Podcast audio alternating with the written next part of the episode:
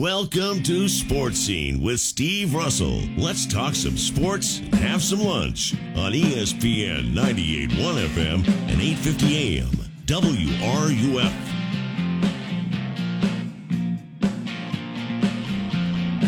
Welcome into a Wednesday edition of Sports Scene, E S P N ninety-eight point one F M, eight fifty A M, W R U F. I'm Steve Russell. Time to eat some lunch and talk some sports. Jose Tovar is uh, going to produce our broadcast today. Um, got a lot of good guests coming up on the program. Also, uh, if you got a chance, to, I, I didn't want to give it away um, because I, I did get to see uh, some early episodes of Swamp Kings. But now that it's come out, uh, what are your thoughts about it? Mine are very mixed, uh, but I want to get what – I'll give you my thought process very quickly here. Um, a good memory lane piece, and I'm not saying this because of the person who was interviewed, but it's interesting that they only used one media member – who covered the team for perspective. You had a bunch of players, one media member. That seems kind of stupid to me. But that's what happened. And, you know, I think there were people that were afraid it was going to be a, a hatchet piece, and I knew it was not going to be. But it was more of a fluff piece, if you want to call it that, than I thought it would be. And, you know, when you don't mention Aaron Hernandez, except I think one time in it, um, you, I mean, you, I don't know. It, it was okay. It was fun. It certainly showed you the things that Urban and his staff did to you know, get those kids to do what they did and how they did it. And the assemblage of talent on those teams was crazy. Crazy. If you looked at those highlights, every time you saw a highlight, it was a person who made it to the N F L. It was crazy. We'll get your thoughts. Uh, high school football's cranking up this weekend. We're going to start our Uh, interviews with some of the coaches, talk about their teams. Today, it'll be Newberry. It'll be Columbia County. Also, Max Chadwick, Pro Football Focus, will join us, talk a little college football, and uh, Gator volleyball coach Mary Wise scheduled to join us as well. So with that, uh, we will take your questions, calls, and comments, three nine two, eight two five five. You can email uh, srussell at w r u f dot com. Uh Will says, I want to know what you thought of Swamp Kings. Love to know what your experience was during the Meyer years. As a Gator legacy, I remember those years. What comes to your mind? Um, well, Will, I, I just kind of said it. Uh, you know, I, I can remember this, sitting in this chair. When you went, back then, it was towards the end of it, but some Gator practices were open to the public at the at the old you know practice area there. And if if you went to practices, uh, the coaches used words that were not P G.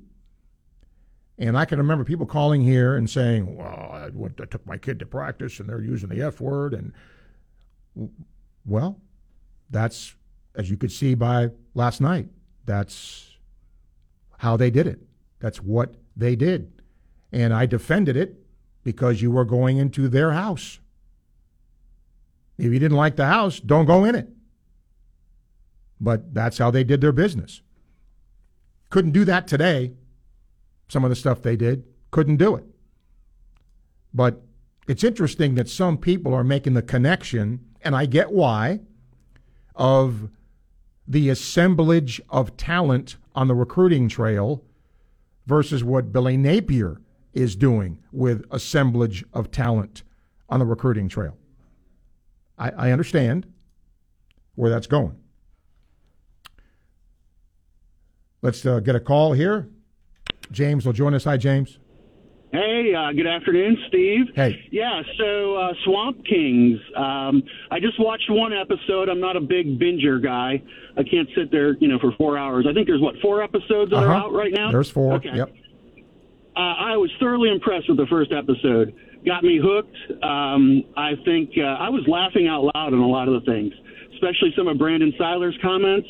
Um But, uh, you know, I wonder, I mean, again, don't don't give it away. I, I need to know what happens in the two thousand six season. I, I haven't gotten that far yet. Yeah, um, it's interesting. Uh, w- one of the things uh, that I took from it, and I'm glad it happened, um, I, I actually wrote down, because I did it over a period of a couple of weeks, who I interviewed for this. Uh, people like Brandon Spikes and Coach Meyer and Ahmad Black, uh, Major Wright, all came on here. Uh, and I'm glad that Brandon Siler uh, got his due, because he was a very underrated player when he was here, and I think The, the the spotlight shone on him in this very positively. Yes, and and I, and I remember that specifically, his reaction to, you know, meeting Coach Meyer at the first time and kind of going over what, what Urban wanted to do, and he was like, yeah, that's me, I want to do that, you know. I thought, I thought it was great. Um, like I said, I only watched the first episode.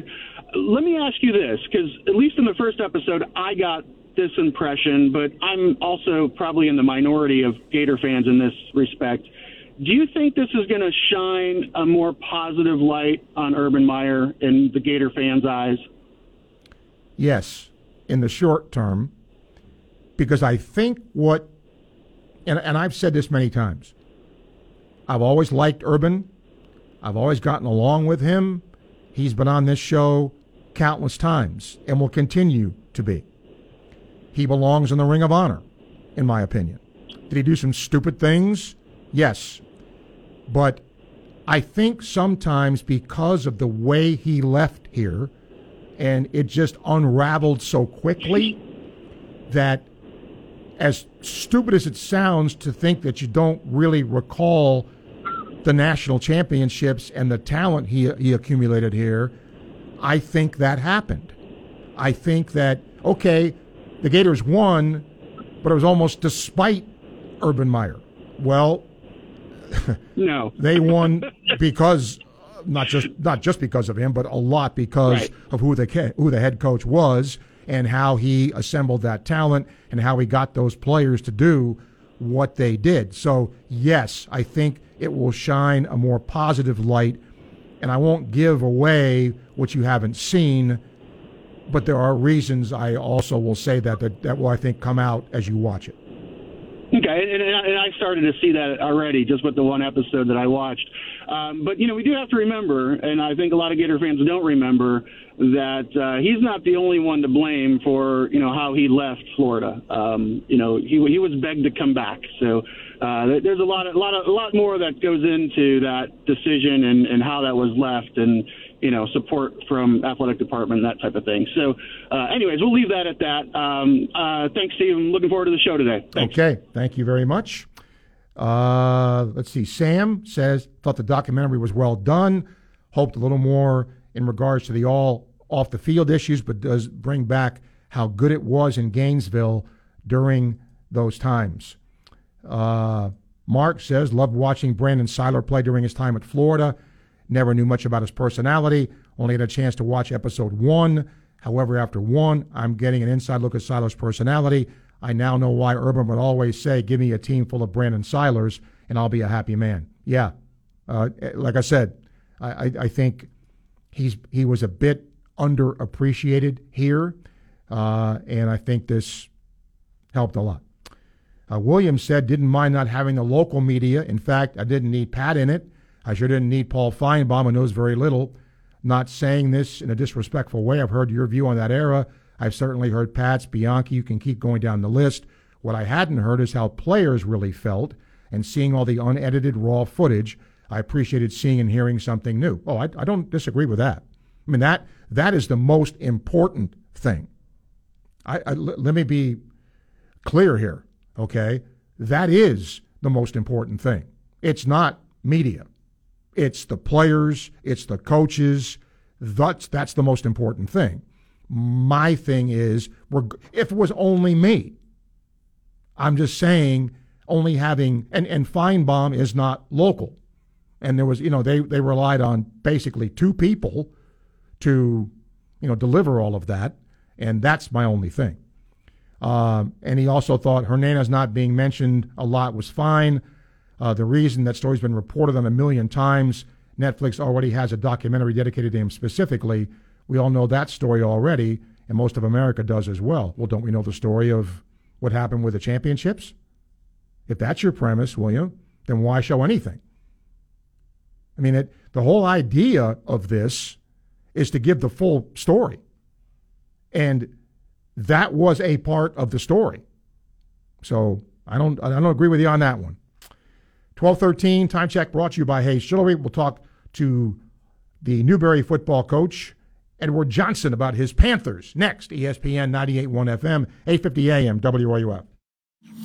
Anchored in the soul of Gator Nation and coming to you live from the second story of the C J C on the campus of the University of Florida. You are listening to E S P N ninety-eight point one F M, eight fifty A M, W R U F.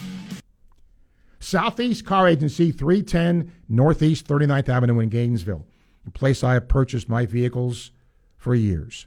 If you're looking for a new vehicle, don't look here. They don't have any. They haven't since opening their doors forty-plus years ago. But if you are looking for the best in late-model, low-mileage vehicles with a wide selection to choose from at different price points, different kinds of vehicles, cars, trucks, S U Vs, whatever, this is the place to go. You know, a lot of car dealerships now are talking about how they're selling used vehicles. Well, Southeast Car Agency has done it, again, since opening their doors, so they know what they're doing with great experience in doing that. You can go see them in person, Northeast thirty-ninth Avenue in Gainesville.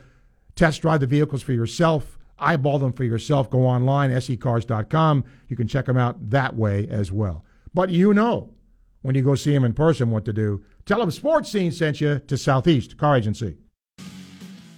Mike Lester is the founder of Talon Wealth. I can't believe how much attention Talon's advertising has been receiving. All I said was, I wouldn't sell my mother an annuity, and nobody should sell you an annuity either. So here's the thing. I was a very successful annuity salesperson back in the day, but I evolved as a financial advisor, as a fiduciary. I just don't know how, as a fiduciary, you can promote products that pay you a commission before your clients make a dime. So all of you out there pushing and selling annuities to your clients, explain to them who's paying for your radio advertisements, who's producing your radio show. After you answer those questions, then explain to me why I wouldn't sell my mother an annuity. That's all there is to it. Mike, you pay for all of our advertising. I produce our radio stuff, and I work for Talon Wealth. That's right, Christian. We don't have to sell annuities to provide income to people in retirement. More at guarding your nest egg dot com. Advisory services through Talon Private Wealth and S E C Registered Investment Advisor. Florida License D zero five six three four one. Ad paid for by StarWeb Services. Tired of paying outrageous prices for Viagra? Well, we have great news. Now you can finally get Viagra at huge discounts. PowerPill allows you to save up to five hundred dollars on Viagra. Why pay U S pharmacy prices of fifteen dollars per pill or more when you can get Viagra for less than two dollars per pill? Call today and get fifty Viagra pills for only ninety-nine dollars. This could cost as much as six hundred dollars at your local pharmacy. You can't afford not to call us if you want Viagra at the lowest prices. Never pay fifteen dollars at pill pharmacy prices again. Get Viagra for less than two dollars per pill. Call eight hundred seven oh seven nine four four oh today to save up to five hundred dollars and get fifty pills for just ninety-nine dollars. PowerPill is fast, easy, and affordable. Operators are waiting at eight hundred seven oh seven nine four four oh to take your call now. Call eight hundred seven oh seven nine four four oh. That's eight hundred seven oh seven nine four four oh. Again, eight hundred seven oh seven nine four four oh. Hey, it's Steve Russell talking about the delicious food at Dick Mondell's Burgers and Fries. It's key lime shake season. If you've never had their hand-spun artisan dairy shake, you're missing out. Try the herb chicken burger, the house-made veggie burger, and my favorite, Florida-raised beef, the original Big Dick with hot fries. Walk up, drive through, or order ahead at dick mondells dot com. Open seven days a week at Southwest fourth Avenue and fifth Street. Dick Mondell's Burgers and Fries, worthwhile, wholesome fast food. Visit online at dick mondells dot com. We are your home for Tampa Bay Rays baseball. You're listening to E S P N ninety-eight point one F M, eight fifty A M, W R U F, and anywhere in the world with the W R U F radio app. Sports Scene with Steve Russell continues here on E S P N ninety-eight point one F M, eight fifty A M, W R U F, and on your phone with the W R U F radio app. High school football regular season cranks up this weekend. And as far as Newberry is concerned, the Panthers have opened up with their, it isn't cross-town, but across-the-street rival, I guess, in Santa Fe High School. With us is the Panthers coach, uh, Edward Johnson. Coach, good to have you, and thanks for doing this. Uh, uh, since we talked last, uh, talk about your team this year. What'd you lose from a year ago? What do you have back? What are your outlooks for the year? Uh, first of all, thank you for having me on, Steve. You I appreciate it. it. Um, you know, starting off, we, we lost our leading receiver last year, uh, Michael Moore. So, uh, you know, that was uh, a big production guy we're going to have to replace. Uh, and one of our senior leaders in uh, Bryce Russell. But, you know, overall, we only graduated four seniors. And, uh, you know, we have everybody back, and we're excited Uh, about the process and, uh, you know, where we're headed. Uh, as you looked at summer practice and, and where you're going, uh, are you satisfied with where you are now heading into your opener? I don't think we're ever satisfied. Um, that's the good thing. You know, you always feel like there's more work to be done. Uh, you always feel like we can practice a little harder. But, um, you know, our kids are giving great effort. Um, you know, we can't fault them on that. You know, we're battling the heat and lightning in the afternoon, so it's been difficult to get on the field. But, um, you know, we'll, we'll go into Friday where we're at and kind of see. And, uh, you know, we had a good start last week, and, you know, we're excited to get going again. I was going to ask you about last week. What'd you take from that? We can be explosive. Uh, I think that was the biggest thing that we saw on offense. And, um, you know, defensively, we're going to be tough. Uh, you know, our goal is to be the best defense in the state. Uh, we got the players to do it. Uh, we just got to make sure we're, we're aligned right. We know our assignments, and we attack the football. You know how this goes. When you're at a at a smaller school sometimes, you know, numbers can be an issue. Uh, are you happy with your numbers? Are you happy with your depth? Yes. Yes to both of those questions. Uh, you know, we're sitting right around fifty kids on our roster right now, um, and we do. We do have some depth. Uh, we've created some depth uh, in the offseason, and you know, our ones and twos, you know, are, are very, very talented. You know, either one of them could be a starter.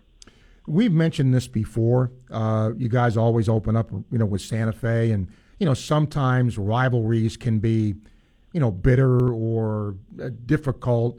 And I'm sure it's been a little chippy at times. But I, I just get the sense this is a rivalry where both schools respect the other. Is that is that a fair statement?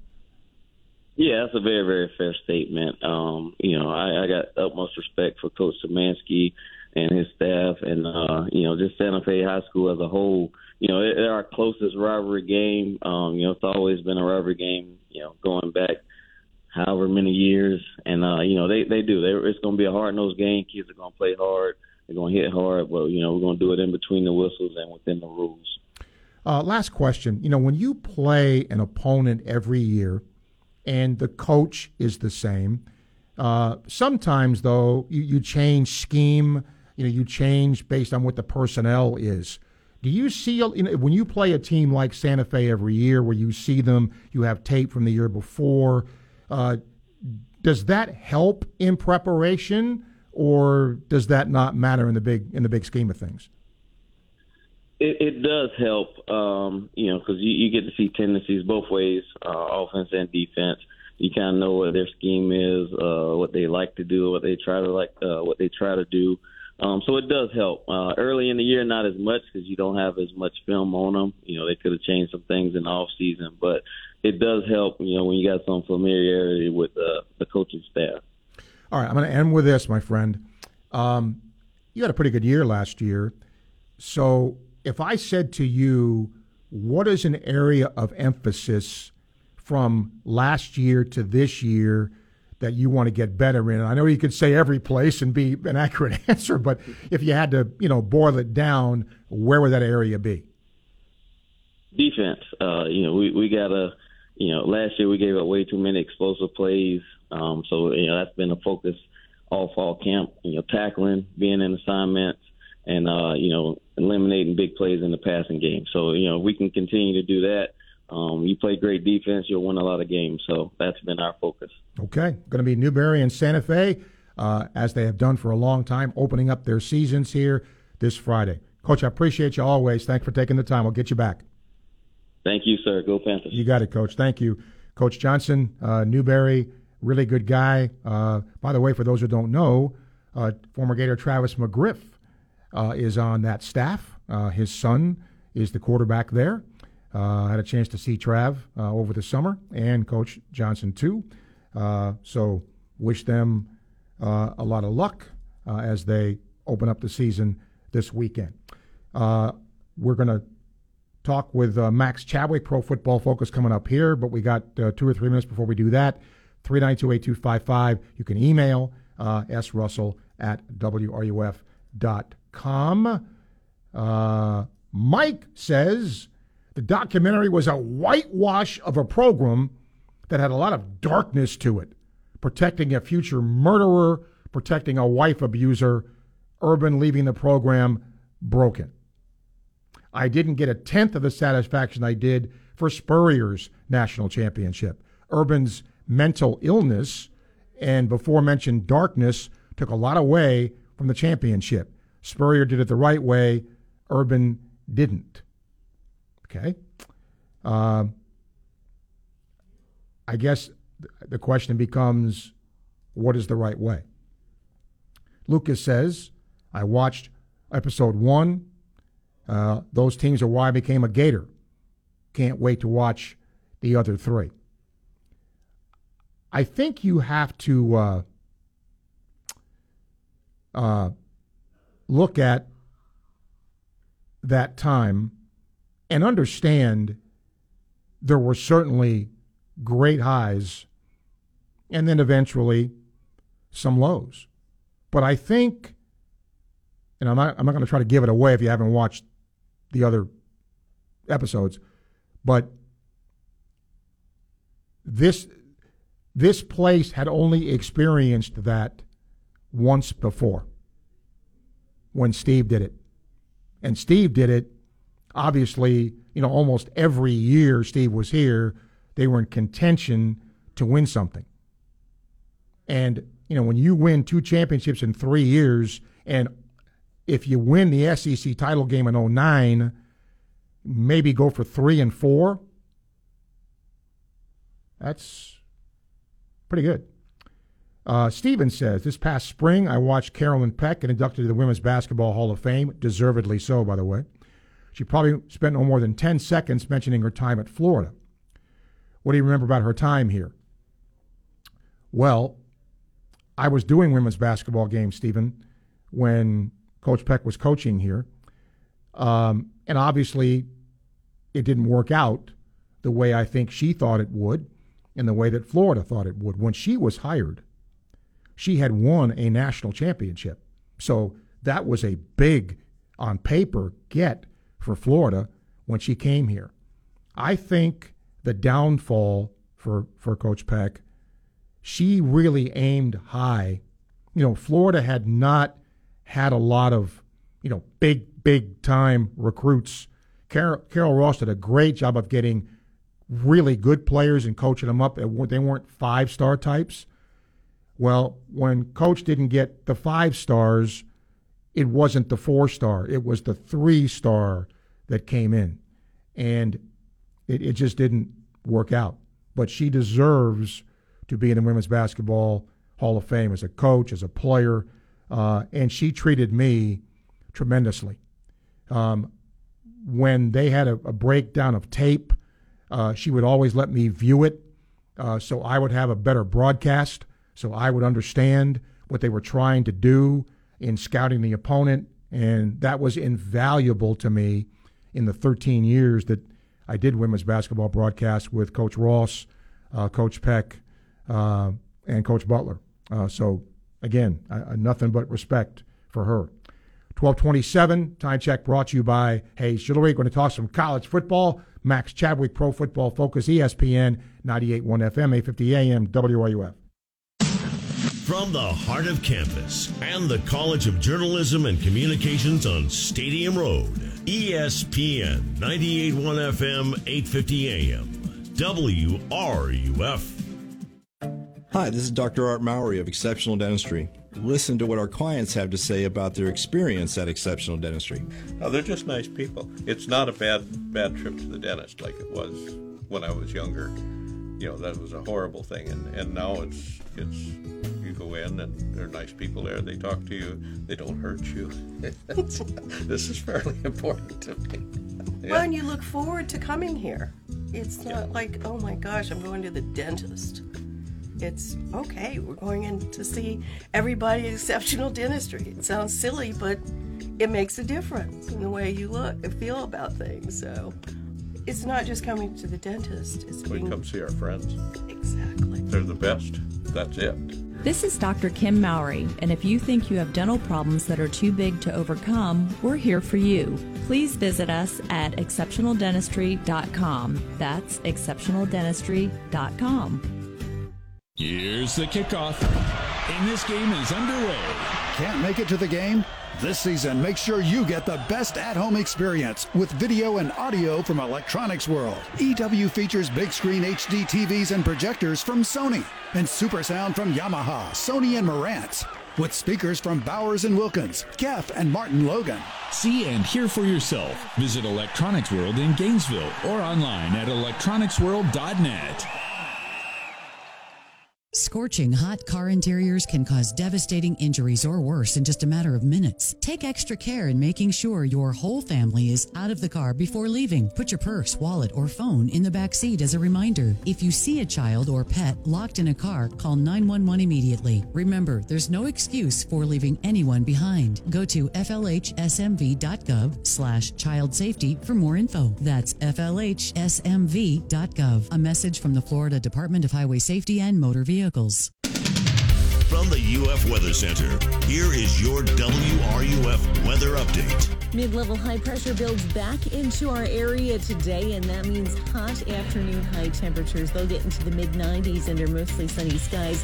Heat indices between one oh five and one ten. We've got a slight chance for a passing afternoon shower, but they should be few and far between. Mostly clear skies overnight, lows tomorrow morning again in the mid seventies. From the U F Weather Center, I'm meteorologist Megan Borowski.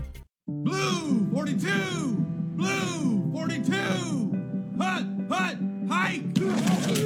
The Gators, the Utes. Kickoff is eight days away, right here on E S P N ninety-eight point one F M, eight fifty A M, W R U F. For the second time in one hundred years of football at the University of Florida, the Gators celebrate as national champions. The home of the Florida Gators. We are proud to be your home for Gators soccer. Spins and fires! Gators on top! You are listening to E S P N ninety-eight point one F M, eight fifty A M, W R U F, the home of the Florida Gators. This is Gator soccer coach Samantha Bohan, and you are listening to Sports Scene with Steve Russell, right here on E S P N ninety-eight point one F M, eight fifty A M, W R U F, and anywhere in the world on the W R U F radio app. Gators are two and oh this year under Coach Bohan. They'll face Miami uh, tomorrow. Well, we are finally going to start, in an abbreviated fashion, the college football season this weekend. And Max Chadwick from Pro Football Focus will come on and talk a little bit of college football here. Well, at least, Max, we, we get to talk about some real games here coming up, although there's not a lot of them. Um, but let me ask this. Uh, we've all seen the preseason polls that are out uh, and all of that. Uh, is there a team in your mind that's not getting enough love nationally? Ooh, good question, Stephen. Thanks so much for having me on again. Sure. Yeah, it's fun to actually talk real football. Yeah, isn't it, all though? The realignment stuff that I feel like we've been talking about these last few weeks. Yeah. But, yeah, uh, that's a good question. I think the team I would go for in that, and it sounds weird because they're still top ten in the country, so it's not like they're not getting any respect. But I'm going with Florida State. Uh, they, they're number eight in the A P poll. I personally had them number four in, in my ranking. Uh, I think this is a college football playoff team this year. I really do. I think this roster is absolutely loaded from top to bottom. I think Jordan Travis, the quarterback, is going to win the Heisman Trophy this year. Uh, Jared Verse is one of the best defensive players in the country. Uh, and, and they got superstars everywhere on offense and defense. So, yeah, I think Florida State, listen, I understand um, they, they had a good season last year, and I think they're going to take a step into being a great team this year. So eight is still very respectable. I'm not saying that, you know, it's not, but I, I do think it's the top five team in the country right now. All right. You know, I'm going to ask this. Where do you see Florida?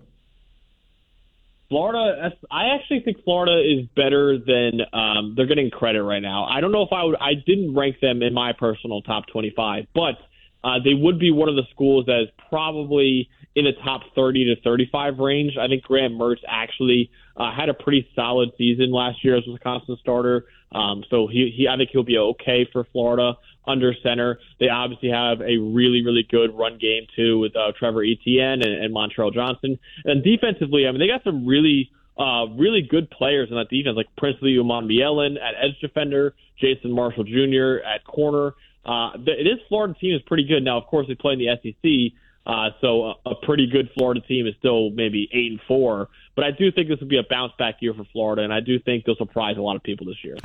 You know, the team that uh, you better show me, and it's not Missouri, but it's Texas. They they just with Sarkisian there. There's all this hype, and every year they seem to fall on their face. Everybody's picking them to win the conference, and I get it. They've got a very talented roster. Are you believing this team?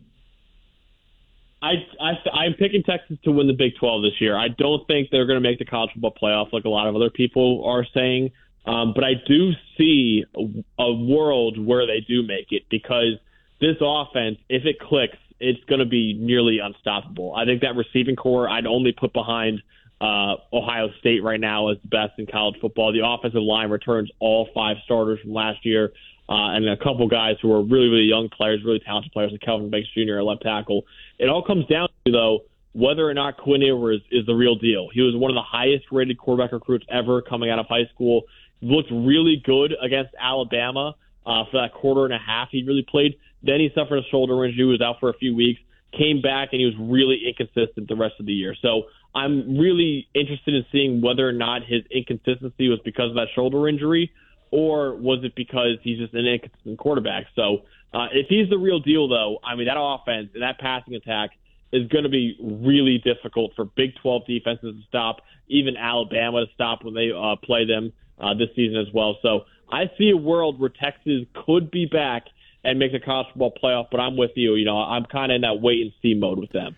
I got to ask you about Utah, since Florida opens up with them in eight days. And I had Coach Whittingham on yesterday, and, you know, he was very forthright, surprisingly, uh, about, you know, where the quarterback situation was, and there might be, you know, a, a game time or a, you know, decision about, you know, whether or not his quarterback plays. Let's assume for the moment quarterback plays and is healthy. Where do you see Utah? Yeah, that's a good question. And it's interesting that you actually talked to Whittingham yesterday. I, I was able to talk to him a couple weeks ago, too, and I, I asked him about that whole quarterback situation, and he's told me, he's like, yeah, listen, it's fifty-fifty right now, whether or not Cam is able to go for that Florida game. So uh, Cam Rising, obviously, a really, really good quarterback, probably top fifteen quarterback in the country. So I think it ultimately comes down to that. If, if Cam Rising is not able to go, I'm picking Florida to win that game. If he is able to go, I'm picking Utah because I think Utah is a, a top fifteen team in the country. Obviously, back-to-back Pac twelve champions.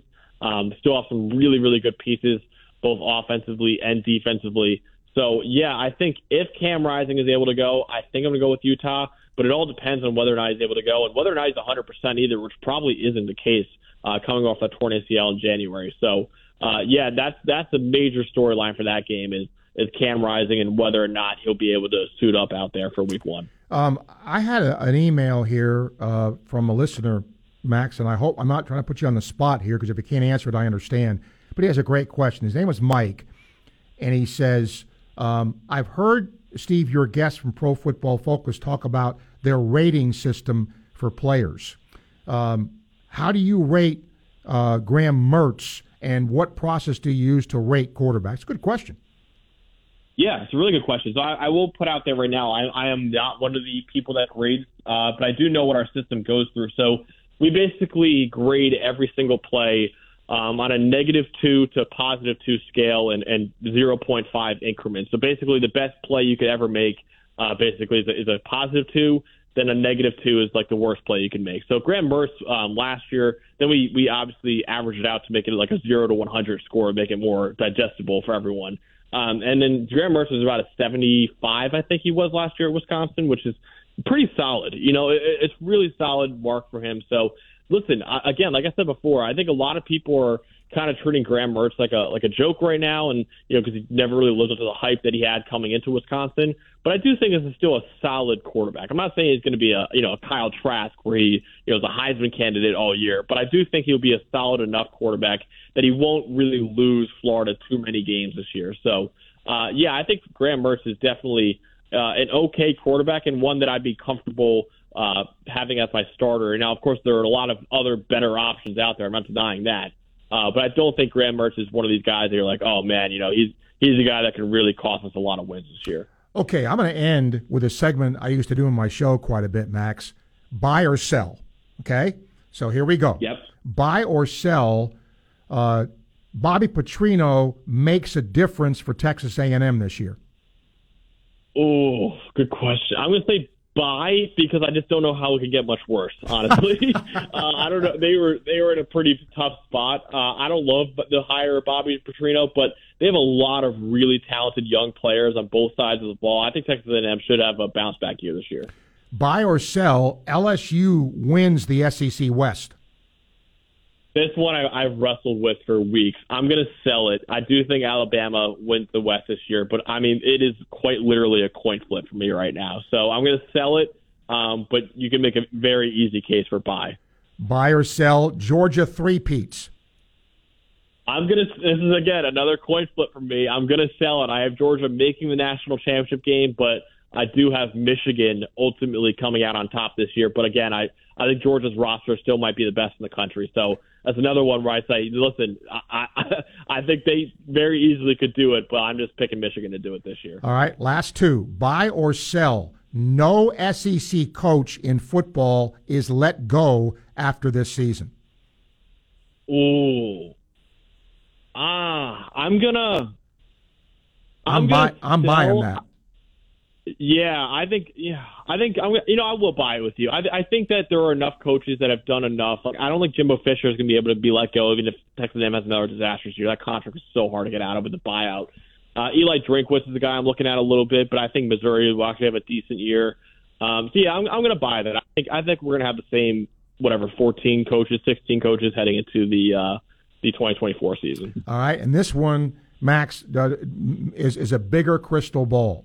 Buy or sell, because of the Pac twelve's demise, the college football playoff will be drastically altered. Buy, and I'm using the word drastically altered. Buy or sell? I'm buying that. I, I think the, the automatic qualifiers that they have right now is, is literally cannot work with, with how college football is heading right now. So they, they kind of made that with the idea that all these conferences would stay intact and stay the same, and that obviously, as we've seen this offseason, is not the case. So they're going to have to they're going to have to seriously make some changes to that college football playoff system uh, in order to be more fair to everyone. Okay, good stuff, Max. And uh, I have a little fun today with that. I I did that quite a bit on my show in past years, and haven't done it in a while. So that was a fun segment. Appreciate you as always yeah, coming absolutely. on, and you know during the year we'll get you back, and when the college football season really starts cranking up here. Oh, thanks so much. I, I, I really appreciate I, it. I forgot to ask, where can people see your work? Oh, thanks.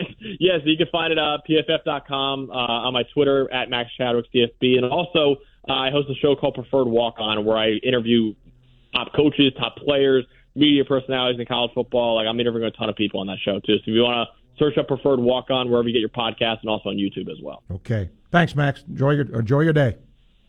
Thanks, Steve. You got it, Max Chadwick. Talking a little college football here. Pro Football Focus. Uh, okay, until uh, Gator coach, Gator volleyball coach Mary Wise joins us, we will have your email, your questions and comments, three nine two, eight two five five, the email, s russell at w r u f dot com. Jonesy says, why is the value of the running back so low when he's so valuable on the field? I think the answer to that is a complicated one, Jonesy, but I'll try.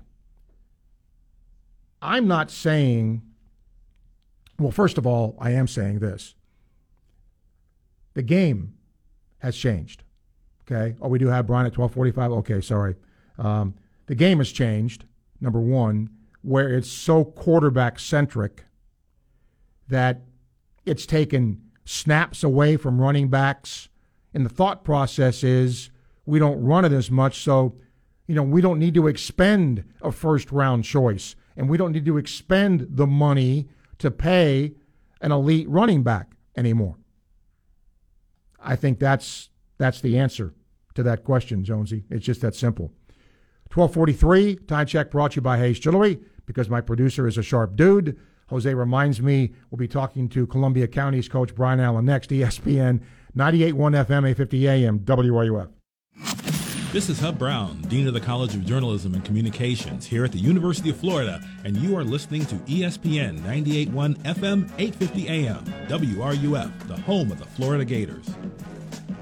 You know, helping people who need help is really a good thing, especially when it's successful. That's the case with the Road Heaver Boys Ranch in Palatka. They take your donations of your unused or unwanted vehicles of just about any kind. They take them, and they have young men, young boys from troubled backgrounds, troubled homes, take these vehicles, refurbish them, and resell them. By doing this, they learn the real-life skills necessary to help them as they go on in their lives. It's a win-win situation. Don't forget, your donation is tax deductible as well. It goes a long way towards helping a really good cause. To find out more, you can Google Boys Ranch Palatka or go to r b r dot org to learn more, r b r dot org. This wasn't how Patrick pictured himself in retirement. Instead of playing golf every day, he could barely walk because of his severe knee pain. It hampered everything because it hurt to walk around the golf course. It hurt to swing, just pretty much hurt doing anything. But the groundbreaking regenerative treatments at Q C Kinetics changed everything for Patrick. Q C Kinetics uses your body's own healing properties to help repair and restore damaged tissue in your knees, hips, back, and shoulders. No surgery, no drugs, no downtime. The turnaround's been amazing from where I was to where I am now. I'm gone from a fifteen handicap down to a seven handicap. That's because my knees allow me to play golf like I haven't been able to play probably in fifteen years. Don't let joint pain keep you from doing what you love. Call Q C Kinetics today for your complimentary consultation. Call Q C Kinetics, three five two, four hundred, forty-five fifty. That's three five two, four hundred, forty-five fifty. Now with offices in Gainesville, Ocala, and the Villages. three five two, four hundred, forty-five fifty. College football is back. That's right, college football back, and so are the great offers from DraftKings Sportsbook. Right now, new customers can score two hundred dollars in bonus bets instantly when they bet just five dollars on any college football bet. Download the DraftKings Sportsbook app. Use the code Patrick. That's code Patrick only on DraftKings Sportsbook. Gambling problem? Call one eight hundred gambler. In New York, call eight seven seven, eight, hope N Y or text HOPE-NY four six seven, three six nine. In West Virginia, visit one eight hundred gambler dot net. In partnership with Hollywood Casino and Charlestown Races, all games regulated by the West Virginia Lottery. Please play responsibly. In Connecticut, help is available for problem gambling. Call eight eight eight, seven eight nine, seven seven seven seven or visit c c p g dot org. On behalf of Boot Hill Casino and Resort in Kansas, twenty-one plus in most eligible states, but age varies by jurisdiction. jurisdiction, see DraftKings dot com slash sportsbook for details and state-specific responsible gambling resources. Bonus bets expire seven days after issuance. Eligibility and deposit restrictions apply. Terms at sportsbook dot DraftKings dot com slash M M A terms. The Gators begin regular season play on the road against Utah next week. But right now, the Netflix series Untold Swamp Kings has taken Gator Nation by storm. At Florida Gator football, there's no second place trophies. With the latest analysis and discussion. Another Florida Gator has been arrested. He's win or lose praise or embarrassment. Keep it locked here for Sports Scene with Steve Russell and The Tailgate with Jeff Cardozo and Pat Dooley on your home for Gators football. This team had a chance to be so special, and we were so close to doing it. E S P N ninety-eight point one F M, eight fifty A M, W R U F. The Dan Patrick Show, weekday mornings at nine, right here on E S P N ninety-eight point one F M, eight fifty A M, W R U F, and anywhere in the world on the W R U F radio app. And now, more Sports Scene with Steve Russell, here on E S P N ninety-eight point one F M, eight fifty A M, W R U F, and online at W R U F dot com. As I mentioned, the high school football regular season cranks up this weekend uh, in a program that has had great tradition and great success over the years. The Columbia Tigers, their old slash new head coach, Brian Allen, now joins us. Brian, uh, I wasn't sure we'd be talking again, but here we are. So welcome and thanks yeah. for doing this again. Absolutely, Steve. Glad you guys, guys had me on, man. I, I wasn't sure either when I left, but excited to be back. Yeah, for those who don't know, uh, you know, tell tell the story. You you were you were the coach. You left, uh, then you came back. What went into all of that? Oh man, well, I guess to begin, you know, never never thought when, when leaving two years ago that the opportunity would present itself uh, so fast, you know, to be honest. Two, where I was working, uh, was on a night shift, brutal, hadn't, hadn't ever done that in my entire life, but a great experience for me, definitely uh, was a great opportunity. Just to seven thirty p.m. to four a.m., four thirty a.m. Uh, was extremely tough. So, you know, after two years of that, you know, again, learned a lot. Feel like I was successful with what I was doing there. You know, the opportunity here opened up. And, uh, again, didn't really even put my name in the hat initially as it started, although there was a lot of conversations from different places about doing it. You know, I, I, I just didn't. I first wanted to speak to my supervisors and bosses at the place that was, you know, and find out if there was going to be an opportunity in the near future to, to come off of that third shift and know that the fact that it wasn't, you know, something that was that was going to be readily available, you know, at that point, you know, I, I knew where I needed to be. Uh, but after long conversations and, and back and forth discussions with, with coming back, you know, I, I I asked the good Lord for a sign. You know, and it's crazy how, how people say this, uh, but when it happens to you, you know that it's real. And, and had a kid from Lake Howell. I was, I was there from oh seven to ten before I took this job in eleven. Had a kid that was a freshman uh, that ended up being a pretty daggone good player, college, and now he's playing in, in the X F L league. And he texted me out of the blue. One one of the nights that I was on night shift, man, and uh, I got a I got a I got messaged by this kid, Tony Jones is his name, played safety at Lake Howell, but was a freshman. And and uh, you know, after back and forth, you know, how you're doing, pleasantries.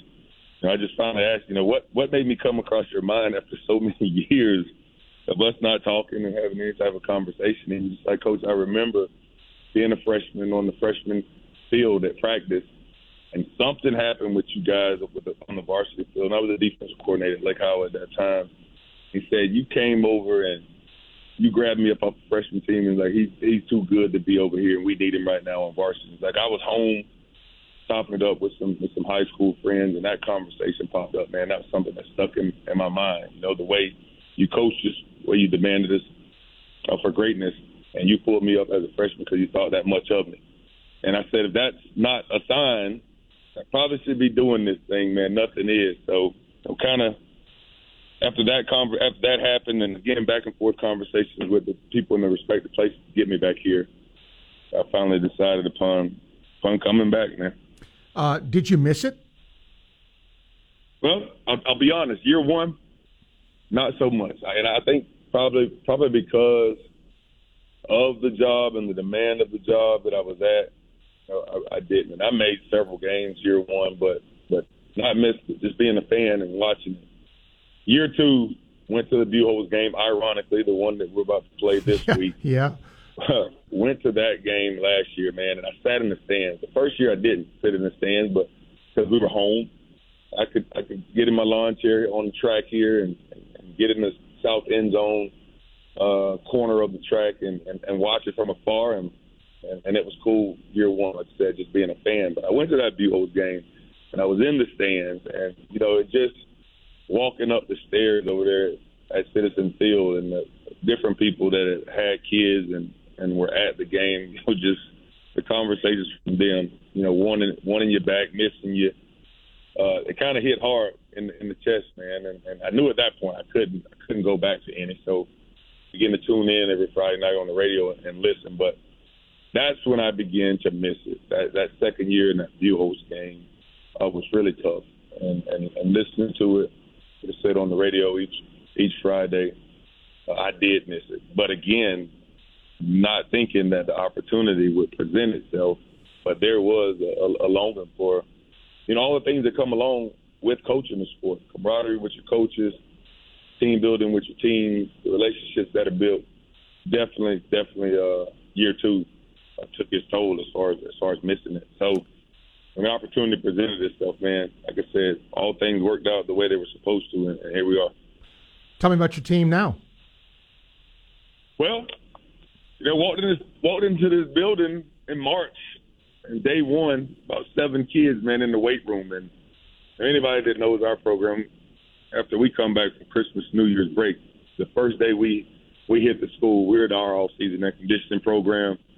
I'll have anywhere from eighty to one hundred kids in the weight room after school from three thirty to five. And I walked in here uh, to, to, to about seven kids in the weight room. Wow. And I'm sure I'm sure that, you know, they had lost their head guy in January and not knowing who was coming in. You know, we had a couple of the former coaches that were that were here that are that are Columbia alumni that teach here that had taken over the weight program and, and, and was and was running it because no one was, was here to do it. But the kids, man, were a little bit of, of everywhere. And, you know, as, as we got back in here, we got things rolling. Seven jumped up to twenty-five. twenty-five jumped up to fifty to, you know, we're we're back in our one hundred mark now. But, you know, it was just hit the ground rolling, get the guys back in here, things we do in the offseason, you know, be, begin that before we rolled into the spring. And uh, it's just been a process, man. Like I said, we all as, as coaches have our own culture that we're trying to uh, – incorporate wherever we are, and, and I absolutely have mine. So, so right now, um, and, and continuing what, what what began in March, just trying again to get our, our culture back the way that I, I like it. You know, everybody like again has their own. I like mine a certain way, and uh, it's been full speed trying to get back to there. Final question: um, Buchholz has a new coach, so you know I'm not sure what good you know watching Mark Whittemore's tape does, but Uh, they're going to be good, so I guess you can you're going to realize pretty early here, uh, playing Buchholz, uh, where your football team stands. Yeah, absolutely. But you know, at the same time, uh, their head guy was the defensive coordinator coordinator there with Witt, uh, as well. So uh, there there is some some familiarity there uh, from from what they did a year ago and what we ever see on tape last week against Wakaiva. But he's he's not someone that the kids aren't familiar with or whatnot. He'd already had a relationship there with the kids, but you can see it on tape as well with the things they're doing offensively and defensively. They didn't go live with with, the, with their special teams last week, minus P A T and field goal block. But I mean, you can see they're they're a well-oiled machine. Uh, good coaching there. Buchholz uh, typically always has some of the finer kids in that in that Alachua area, and it's it's no different this year. You know, they have some Division One ball players, and then they have some good ball players that good high school players that get after it. So you're absolutely right uh, from a standpoint that we're going to know right away. Uh, I think our, our defense is, is, is playing as good as uh, anybody's defense around this area, which makes your offense have to be better when you go through camp and yep. you go through summer and you're having to face one that's stingy and uh, get after it. You know, so I think that's been beneficial to us offensively, um, having to go against that daily, guys that, again, have speed and power and they fly around, that it prepares you for what Buchholz's defense is going to throw at us Friday night. So you know, I'm excited about being on the sideline again in a in a regular season atmosphere, uh, the jungle here at home, you know, the first game back, first real game back. So, you know, again, just, just super excited as we continue to try to get this culture back the way uh, that I like it and get us back to, uh, again, my, my brand of football. Well, appreciate you, and uh, wish you luck, Brian, and certainly we'll get you back as the season goes along. Thanks for taking the time. Yes, sir. Thank you, and Roll Tigers. You got it, Brian. Thank you. Brian Allen back with his second stint at uh, Columbia High School. Uh, the Tigers uh, always good, um, and even his predecessor, uh, former Gator, uh, who was there, uh, did a good job there too. Uh, that's a school that's always developed a lot of talent, and that should be a that might be, uh, you know, Newberry Santa Fe is going to be good, uh, but that that first game there between Columbia and Buchholz might be uh, the game of the week. Uh, okay, at the top of the one o'clock hour, scheduled to be joined by Gator volleyball coach Mary Wise. Then uh, we'll have the rest of the day to hear from you tomorrow. An abbreviated show because of Rays baseball.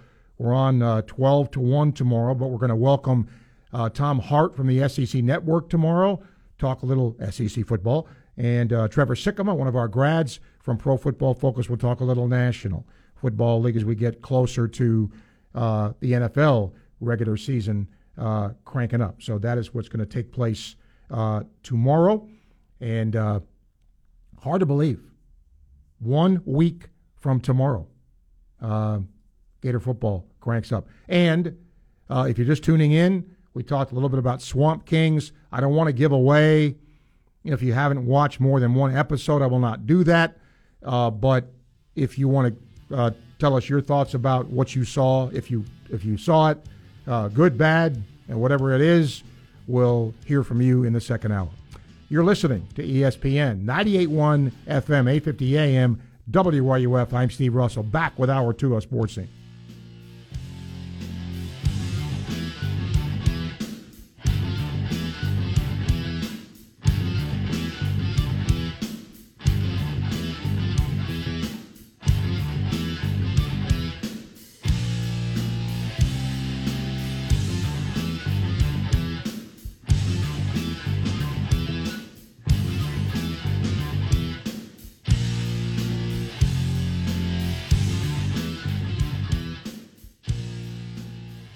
W R U F Gainesville, W two fifty-one C G Gainesville, from the Spurrier's Gridiron Grill Studios, E S P N ninety-eight point one F M, eight fifty A M, W R U F. Dave Ray's Automotive, we get the bugs out of your car. Oh yeah, you can feel it. The hot Florida summer's upon us. And where do you feel it the worst? Well, in your vehicle, of course, unless you can reach over and dial in an icy blast of A C. If the air conditioning in your car isn't keeping you cool, take a ride and visit my friends at Dave Mays Automotive. And of course, A C isn't all they do. They can take care of your whole car, from brakes, tires, even engines and transmission work. And my favorite part is their honesty and work ethic. After all, there's a reason they've been in business since nineteen seventy-five. Take it from me, Steve Russell, there's no place else I trust my vehicle to. Located at twenty-nine oh five Northeast nineteenth Drive and online at dave mays automotive dot com. Dave Mays Automotive, they get the bugs out.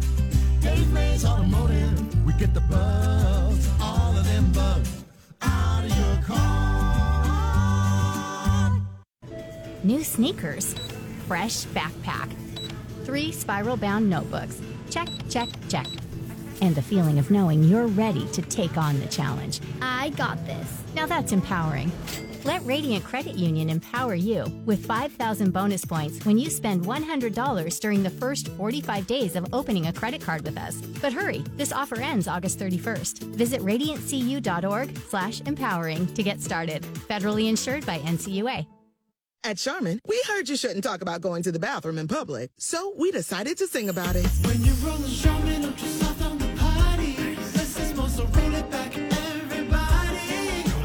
Charmin's irresistible, soft and hella nice. My crepe is always soft, it's our party vibe. She's crushing in the face, so our chicks feel fly. So what? Everybody wanna touch the sky. Charmin Ultra Soft is irresistibly soft and more absorbent, so you can use less. Enjoy the go with Charmin. Welcome to Sports Scene with Steve Russell. Let's talk some sports and have some lunch on E S P N ninety-eight point one F M and eight fifty A M W R U F. Welcome to Hour two of Sports Scene for this Wednesday. Jose Tovar, our producer today. We thank you, as we always do, for taking time out of your busy day to uh, join us and talk a little sports here on Sports Scene. Uh, hope you had a chance to hear Max Chadwick, Pro Football Focus, talk a little college football with us, and a couple of the high school football coaches on with us. And now it's my pleasure to bring in the longtime Gator volleyball coach, Mary Wise. Their season cranks up here in just a few days. Mary, always a pleasure. How are you? I'm good, Steve. You kind of emphasized that long time, didn't you? I meant that in the best way, Mary. I hope you know that. Um Uh, let's talk about your team. Uh, I, I yeah. know we talked a few weeks ago, and you were very, very high on this team. You've practiced more with them now. Gator fans had a chance to see your team uh, in an exhibition, but if they haven't yet, what are they in store for? Well, I, I uh, back to that exhibition against Stetson that was on Sunday. Uh, Steve, we had such a great crowd. Yes. This is really, it's a fascinating time in women's athletics.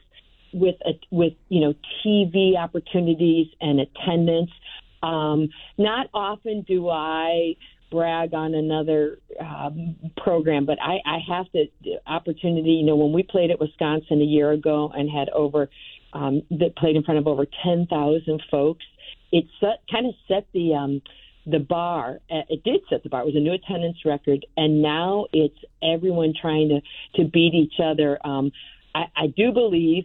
Um, Nebraska playing an exhibition in their football stadium. Um, he, I believe it's next week. May set that record that wow. um, that will stand for a while. But but how it's just such an exciting time to be a female athlete and, and especially a female volleyball player because of attendance and and t- television. As I said, our national championship is going to be televised live on A B C come December. But to our team. What did those folks that the great turnout that we had Sunday or those folks that couldn't make it? Um, you, you can't talk about our team without talking about our quarterback, Alexis Stuckey. Uh, as a freshman, All-American setter, uh, now in her second year, she does some really special things with the ball of the likes you just don't see in college volleyball players, and she's awfully special. So that's the second contact, but that first contact is anchored by our four-year starting libero, Ellie McKissick um, from Orlando. So I think folks know Ellie and and Alexis. And then it's about those point scorers, whether they are um, on the outside. We start with A C Fitzpatrick, um, a Trinity Catholic uh, grad who went to uh, Penn State and transferred in, and she has had a really good year since she's she transferred in. But but Sophia Victoria in, in her senior year, those two two seniors. We have six seniors. Steve, makes my life um, so much easier when you've got we've got that senior leadership. Yep. So. Um, Uh, our middles, we have the three, four, perhaps four players in the middle, and um, really excited about their potential. Um, we, we've got some work to do there just because of lack of experience, but I know in time of if you watch a Florida team, you know we'll be able to block, and we'll do that well. Um, and then the, the player that I think uh, folks that saw us play last spring, we, we scrimmaged U C F in, in the Odom, and again had a really good turnout for that. Uh, Kennedy Martin, she's six foot seven, and as you know, can't coach height, and nope. she just can hit over people. Her dad, it's kind of cool. Her dad was a wide receiver for the Green Bay Packers, and uh, we're glad that she didn't choose football, and we're glad that it was a, they had it. They actually had all daughters, um, but um, Kennedy is a is a really unique talent. So I do think um, this is a group who is. Um, I don't know who the crazy person who set the schedule up for is challenging, and it is brutal. But, you know, we're going to learn so much and have a better sense of where we are and come um, when we get to the S E C. Uh, well, that, that person who set up the brutal schedule, uh, for those who don't know, three top ten teams in the first four matches in Penn State, Minnesota, and Stanford. But, Mary, I, I you know, as long as you've done this, I mean, I, I think that's great because you, you do get to know more about your team when you face better competition. That's, that's the whole idea, right? No question. Um, it just it's a balancing act because, you know, women's volleyball relies still so heavily on the R P I. You gotta, you know, it's great to play those teams. You gotta you gotta find wins as well. True. Um, and, you know, for for N C double A tournament. But I rather do it this way. I think you ask our alums and ask them years later what are matches that they remember. And how often they will be some of those special non-conference matches. They'll certainly remember S E C championships and N C double A tournament, no question. But beyond that, some of those big-time non-conference matches that are just so much fun to play. Um, I've been really wanting to ask you this for a while, Mary. You've done well because you've been at Florida and you, you've been here. What are the biggest changes you have seen in the sport from the time you arrived here to now? Yeah, I, I love the question. Because of the popularity of girls volleyball, it is now, it has become the, the number one team sport for girls in high school.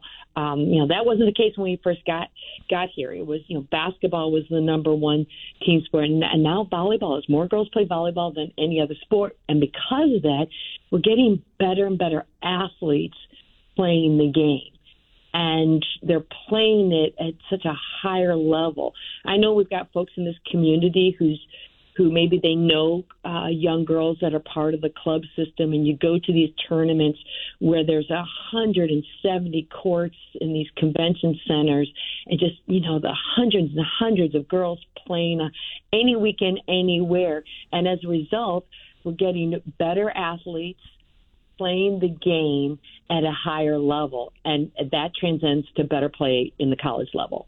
Last question for you. I always ask about the league. Uh, you know, Kentucky, you, the favorites, but as you as you look at the the uh, S E C universe volleyball-wise, what do you see? That that might be the other big difference um, since we we uh, arrived that was many years ago is just the the resources that have been put into volleyball programs throughout the league, and that you see it in, in who they hired and, and the facility upgrades and all. And they're just, you can't play a team in the league who doesn't have a great player. There's just so much talent to go around. And fortunately, in a couple of years, all that talent can't go to Texas. There's a lot there. Um, and boy, is the S E C going to get tough when, when Texas and Oklahoma and Vanderbilt. How about this, Steve? Vanderbilt. Yes. Is going to add a team. Yep. Yes. Now, unfortunately, they won't um, play until twenty-five because they have to build uh, a, a playing facility. But it has been the most convoluted, frustrating conference schedules because of an odd number of teams for years. And finally, come twenty-five, the uh, S E C volleyball will have even number of teams. I have no idea what the schedule looks like. They have it, you know, they're still working it through. I imagine we'll probably have to go through some sort of divisions. But when I look at the S E C and look at our footprint, and, and so excited about the quality of the teams that are in the league, the quality of the teams that will be coming into the league, it, it is such a great time to be in this sport and in the S E C.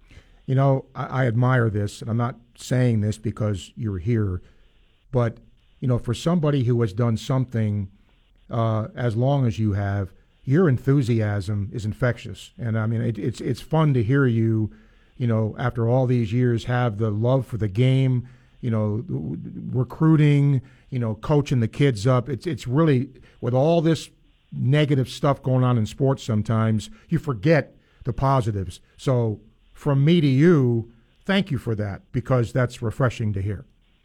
I appreciate that, Stephen. I know that um, the talk of the, the land is the portal and N I L and what that's doing to college athletics.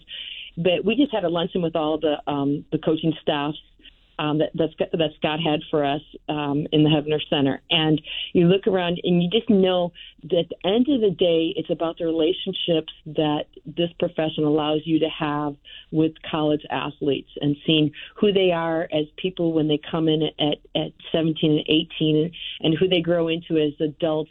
That, that part hasn't changed. That no matter what sport you're talking about, no matter what decade or decades for, for some of us, Um, with all the changes, good or bad, to athletics, at the end of the day, it's about the relationships that are formed with your athletes that are that grow even stronger once they become alums. You bet. Gators open up against number eight Penn State Friday in Tampa. Then they'll play South Florida uh, in Tampa Saturday. And then Stanford and Minnesota come up the following week, but we'll just worry about what's coming up this weekend. Mary, I always appreciate you. Good luck, and we'll get you back as the season goes on. Thanks for taking the time. Appreciate it, Steve. All the best to you. Yep. Thanks. Thank you, Mary. She's great, and uh, she's been so kind over the years to be part of this program, and I had the privilege of calling some of their games uh, early on as well. Mary Wise joining us here on Sports Scene. All right, the rest of the day, it'll be us. If you have a thought of after you watched Swamp Kings, I uh, want to hear from you. If you want to just talk sports, uh, we'll hear from you as well. three nine two, eight two five five, and you can email uh, s russell at w r u f dot com. one thirteen, time check brought to you by Hayes Jewelry, E S P N, ninety-eight point one F M, eight fifty A M, W R U F.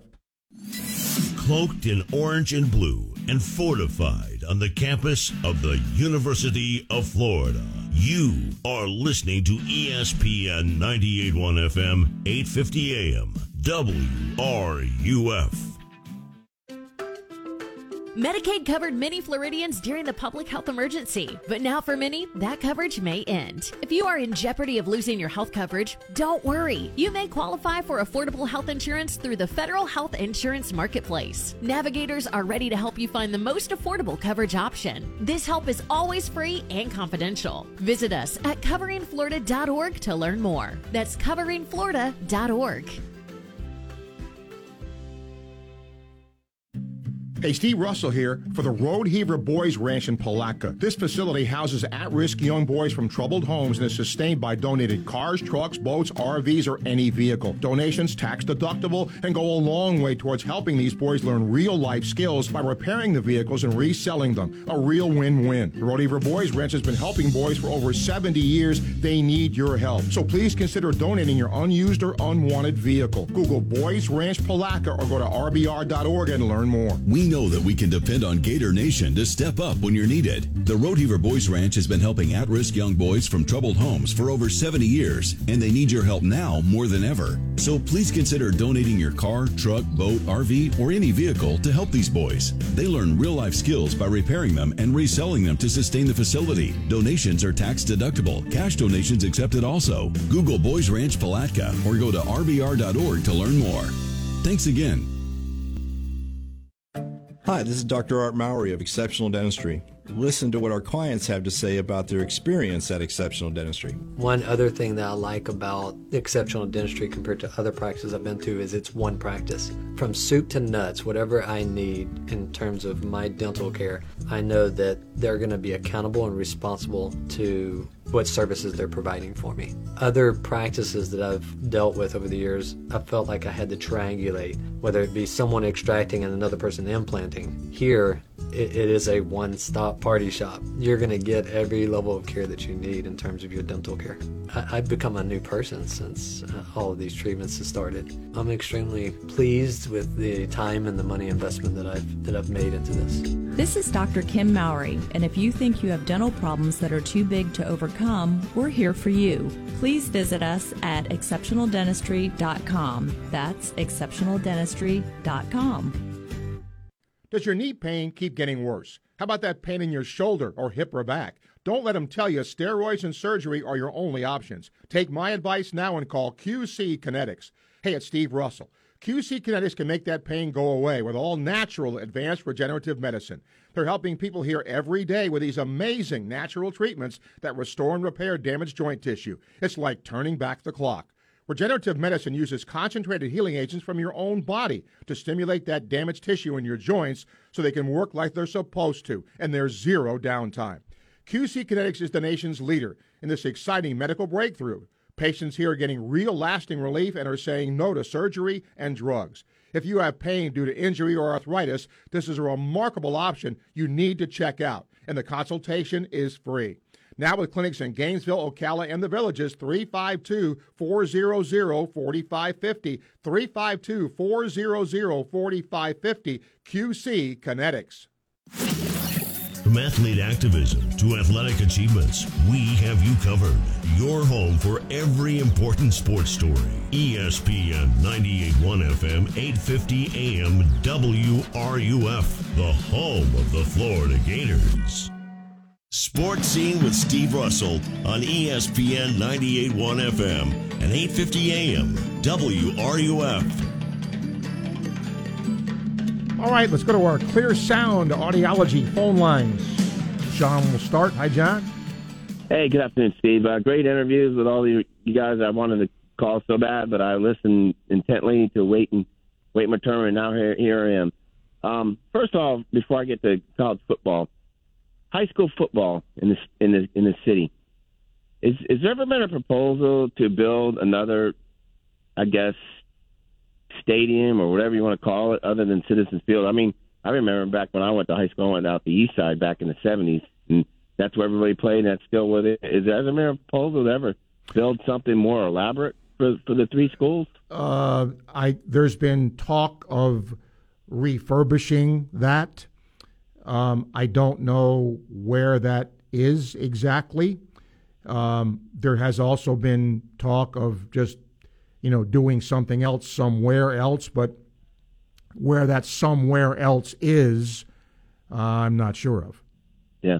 I remember, like I said, I went up the east side, and I remember playing some epic games against either Buchholz and, east side, and uh, Gainesville High. We played on Florida Field. Obviously, that's when they they were on turf. I don't know if that's an idea that they scrapped on the heat, but that's back in the day, you know, when there were some, you know, really good um, – Gainesville High teams. They had uh, John L. Brown and Brent L. Brown. There were some really good teams, and and uh, we used to go go watch a couple of games out there. So that, that kind of disappoints me that that the uh, the city never really you know moved forward on that.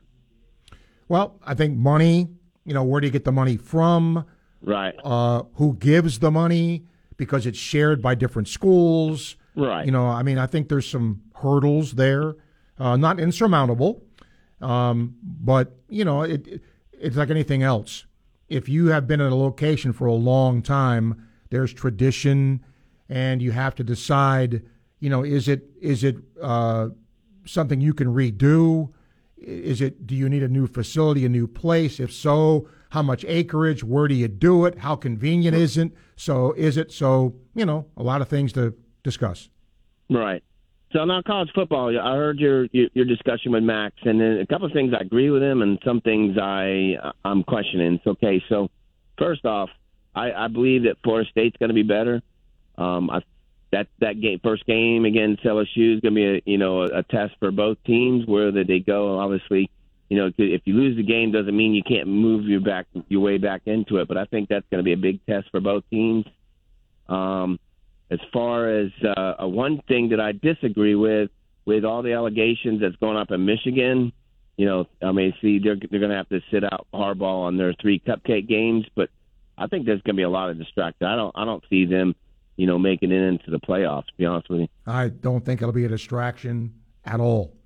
Um, and, and I think this is, you know, it's, it's Michigan is probably the poster school for how quickly fan bases can change. Because it wasn't that long ago when Harbaugh wasn't beating Ohio State. Right. That, you know, he can't beat Ohio State. He, they should let him go. Well, now it's switched. All right? I mean, look at the record that Ryan Day has at Ohio State, and yet there's some people at Ohio State that are criticizing him because they can't beat Michigan.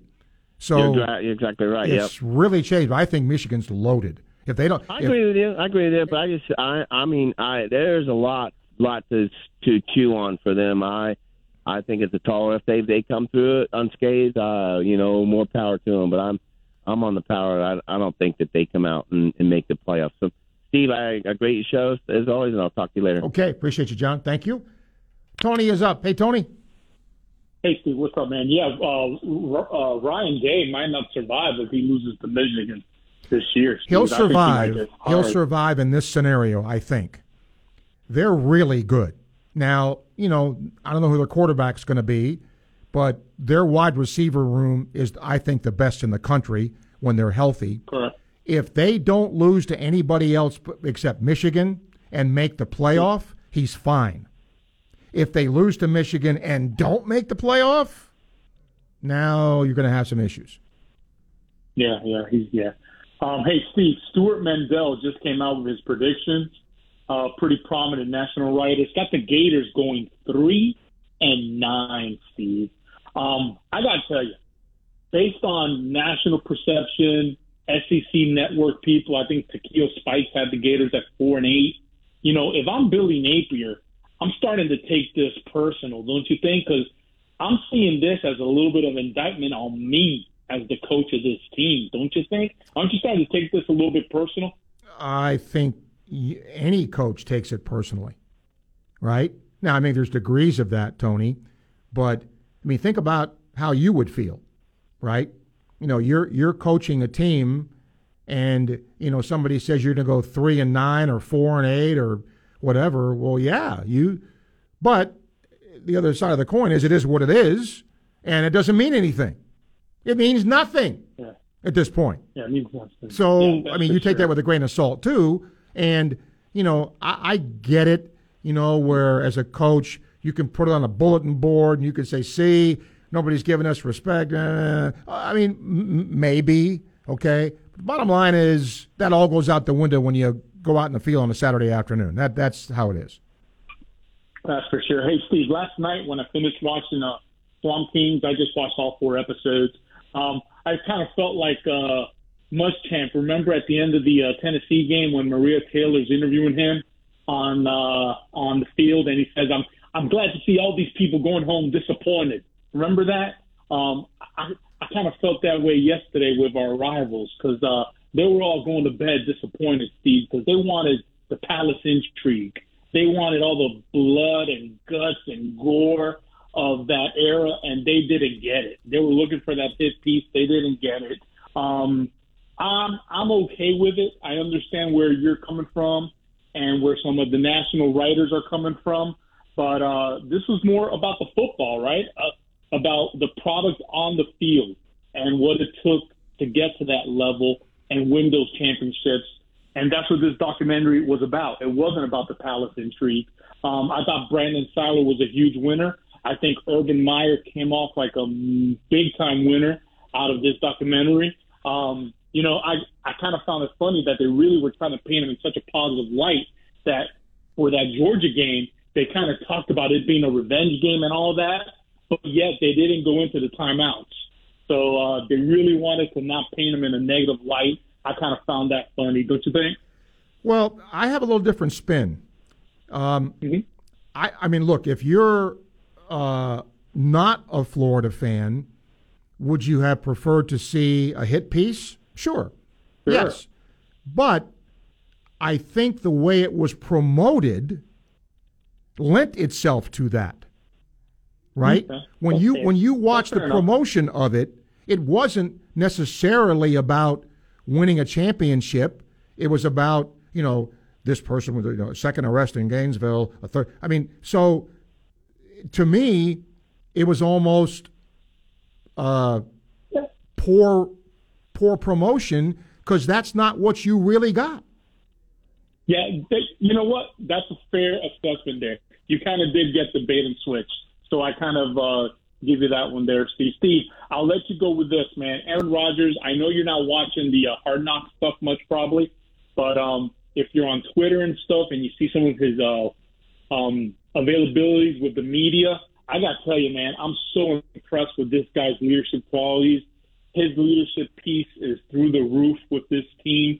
The way he's taken not only Zach Wilson on his wing, but the way he communicates with Becton and with the receivers. I mean, I'm so impressed with um, what he's doing uh, with this ball club, Steve. And I'm telling you, man, I'm I'm I'm bought in, man. I'm one hundred percent in, man. Tony, let me tell you what uh, I was told by somebody who covered the Packers on a regular basis with Aaron Rodgers. I think it's a fair statement to say, you know, like, remember when he made his decision, he went to California and he went in that chamber or whatever the hell he did, you know, and the so, dark room, the dark room. Yeah, okay. So, I mean, that's not normal. That That's not something you hear, you know, most football players say about how they made their decision. And he's been a little bit quirky in Green Bay. But what he tells me is there's another side of him, and it's one of the reasons why he's so great, is that if you poke the bear, if you poke the bear, watch out for the growl. And I think he feels he needs to prove something that, you know, yeah, Green Bay was great, but, you know, I can do this outside of Green Bay as well. And if that's the case, if that's his motivation, I'm right with you. That's going to be a good thing for the Jets. You betcha, man. All right, Steve, we'll take care of it. All right, appreciate you, Tony. Thank you. one twenty-eight, time check brought to you by Hayes Jewelry, Box and Gym. You are next. E S P N ninety-eight point one F M, eight fifty A M, W R U F. If it's happening with the Gator Nation, hear it here first. E S P N ninety-eight point one F M, eight fifty A M, W R U F. Response to International Diamond Center's Summer of Savings event has been incredible, but this is it, the final days.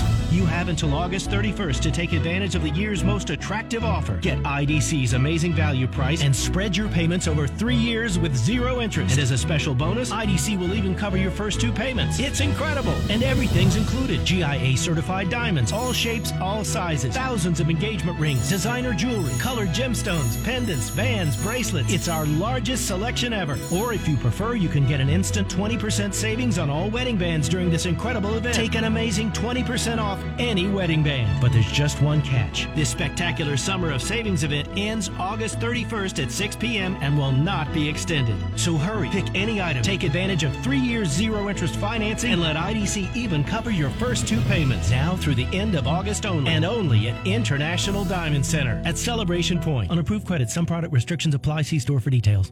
Hey, Bill, is that a new car? Nah, it's my same ride. I just got the dings taken out and repainted. I got it done at Mako in Gainesville. Wow, looks sharp. I thought it was a new car. Honestly, I was shocked at how good it looks. I'd recommend Mako of Gainesville to anyone. Give your car a brand new look. Take it to Mako in Gainesville. Excellent service and a fast turnaround on quality warranted work with zero percent financing available. Visit M A A C O Gainesville dot com or call three five two, three seven one, four two five one. Mako of Gainesville on Main Street. The school year is back, and no one does after school like Okido America.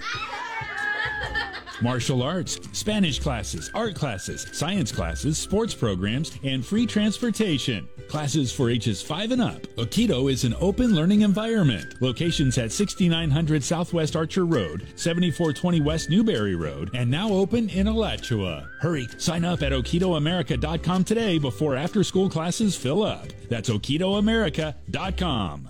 The best way to protect your family from the effects of a hurricane is to make a disaster plan. In the same way you plan for your family, it's important to also make a plan for your pets. Making a pet plan ensures you know what to do for your pets when a storm threatens your community. You can locate pet-friendly shelters, find a list of supplies you may need to bring with you, and other information that can help you and your pets evacuate quickly and safely by visiting make a pet plan dot com. This message is sponsored by the Florida Division of Emergency Management, the Florida Association of Broadcasters, and this radio station. When you're clocking out and happy hour's already started, but you're clocking out and happy hour's already started. Bud Light, easy to drink, easy to enjoy. Pick up Bud Light at your local convenience store today. Enjoy responsibly. Anheuser-Busch Bud Light Beer, Saint Louis, Missouri. From the U F Weather Center, here is your W R U F weather update. Mid-level high pressure builds back into our area today, and that means hot afternoon high temperatures. They'll get into the mid nineties under mostly sunny skies. Heat indices between one oh five and one ten. We've got a slight chance for a passing afternoon shower, but they should be few and far between. Mostly clear skies overnight, lows tomorrow morning again in the mid seventies. From the U F Weather Center, I'm meteorologist Megan Borowski. It's a bird! It's a plane! And the, the, the Dan Patrick Show. Dan Patrick. Yeah! I think we have to differentiate from hype versus overcovered, because the Jets are getting a, are going to get a monstrous amount of hype. The Cowboys are going to be overcovered. Cowboys are always overcovered. Correct. It's like, okay, what do we talk about? Dak's interceptions. I mean, you're not asking much out of Dak Prescott. The Dan Patrick Show. Dan and the Danettes and you. Weekday mornings at nine, right here on W R U F. From athlete activism to athletic achievements, we have you covered. Your home for every important sports story. E S P N ninety-eight point one F M, eight fifty A M, W R U F, the home of the Florida Gators. This is Scott Strickland, and you are listening to Sports Scene with Steve Russell, right here on E S P N ninety-eight point one F M, eight fifty A M, W R U F, and anywhere in the world on the W R U F radio app. Tampa Mike said he thought he recently read or heard the city of Gainesville approved funds for some upgrades to Citizens Field, which included putting field turf in to help withstand all the games played there on natural grass, uh, but maybe not with the G R U issues and cuts to parks and recreations. We'll see. They, they did this. They looked into this back in uh, last year, and I don't know. There was talk about building uh, either onto that or another piece of property. Uh, it's got me kind of intrigued now because I, I kind of want to know where this stands uh, since it was brought up. All right, let's get some calls on the Clear Sound Audiology phone line. Box and Jim, hello. Hey, Steve. Uh, I watched you on Channel twenty yesterday when you done the Russell Report, and you were talking about this upcoming season sort of being special for you because it would be an anniversary, and yep. You put the zero on the right side, but you didn't have a number. Uh, I think I know that number. Can I say it over the air? Uh, yeah, I, I can tell you you're wrong, but and, and I might do that, that even if it's right. But okay.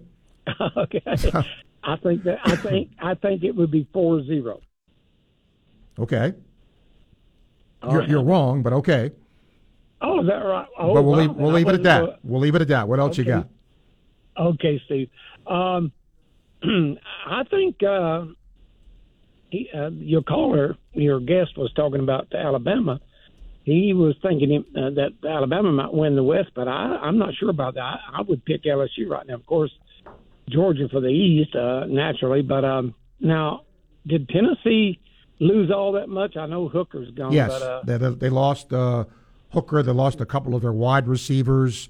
Yeah. Um, and uh, I think they will drop a bit uh, now. If Milton is is the real deal, uh, because you know he has every physical tool around, but you know he has had a starting job and lost it a couple of times at different schools, but he's got Josh Heupel, and that helps. And Tennessee's receiving room is still pretty good, so we will see.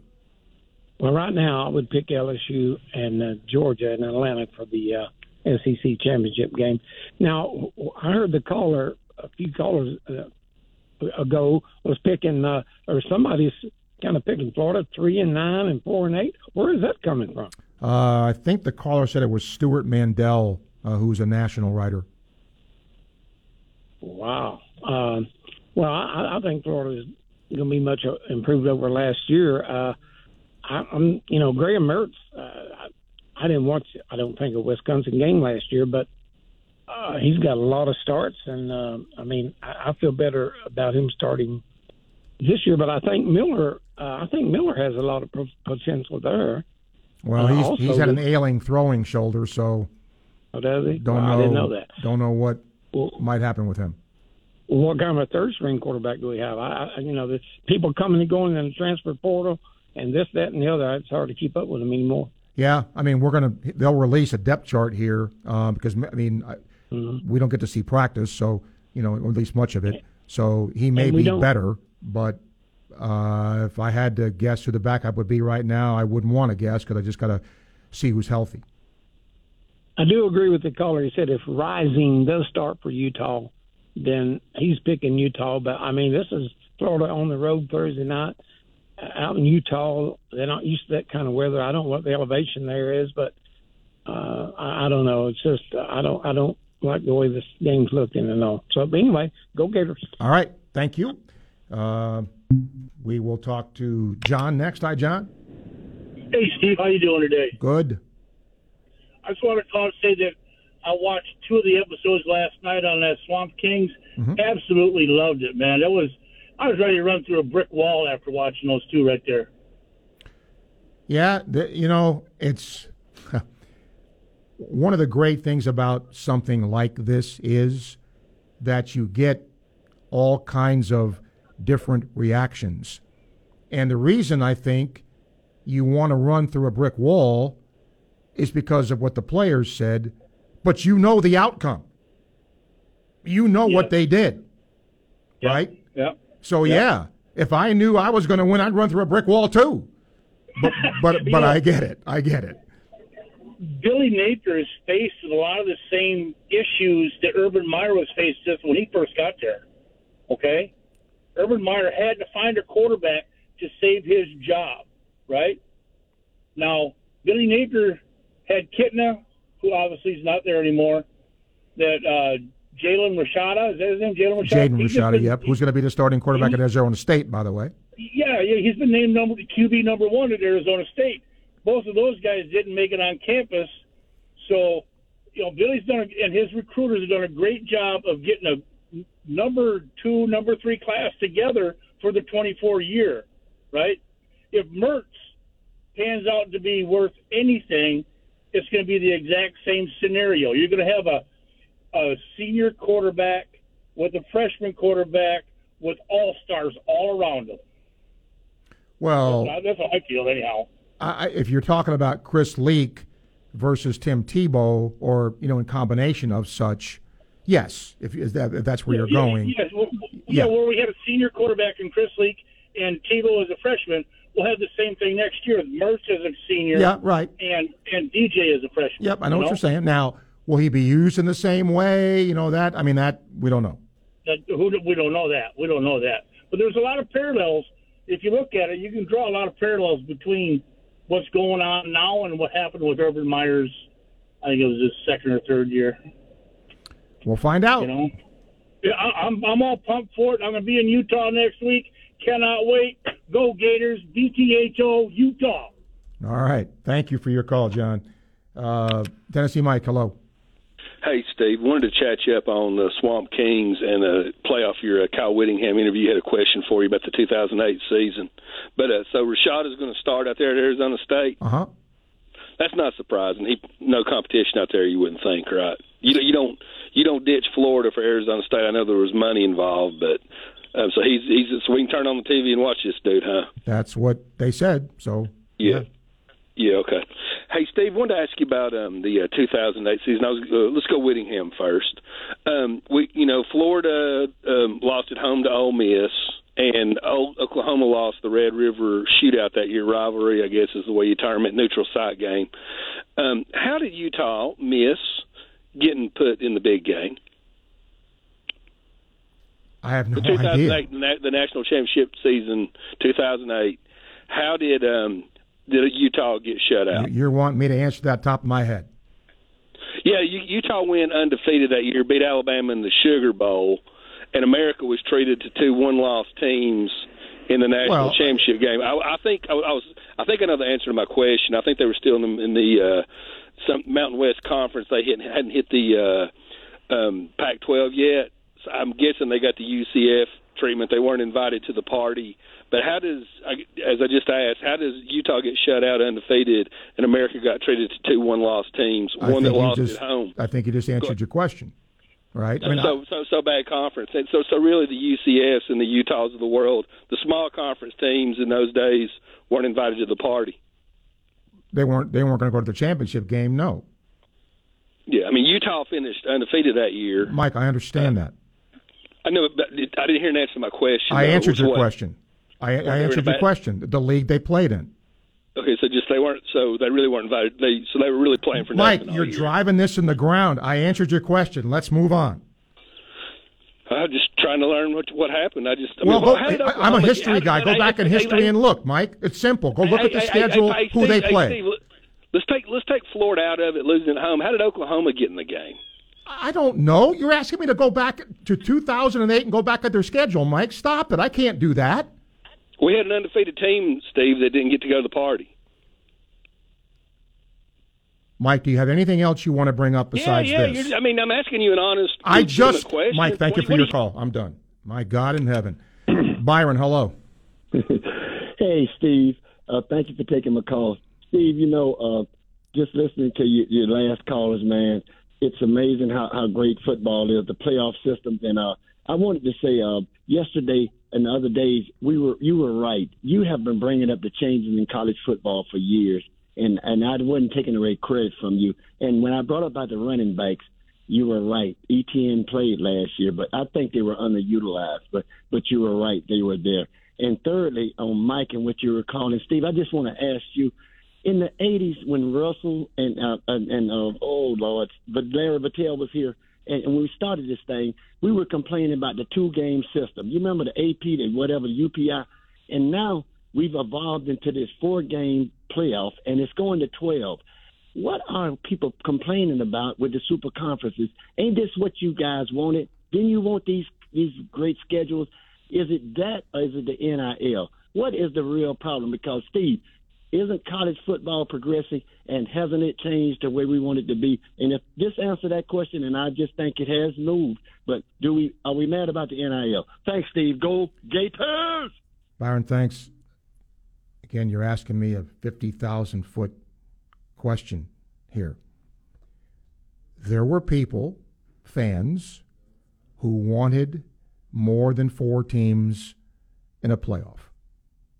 Part of the reason was that it seemed to be the same four teams or a lot of the same teams in there, and they wanted to have more variety in terms of the teams that were in there.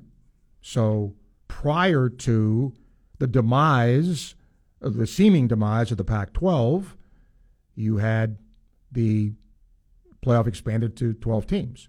That is going, if it doesn't change, they're at least going to revisit it because of what's happened.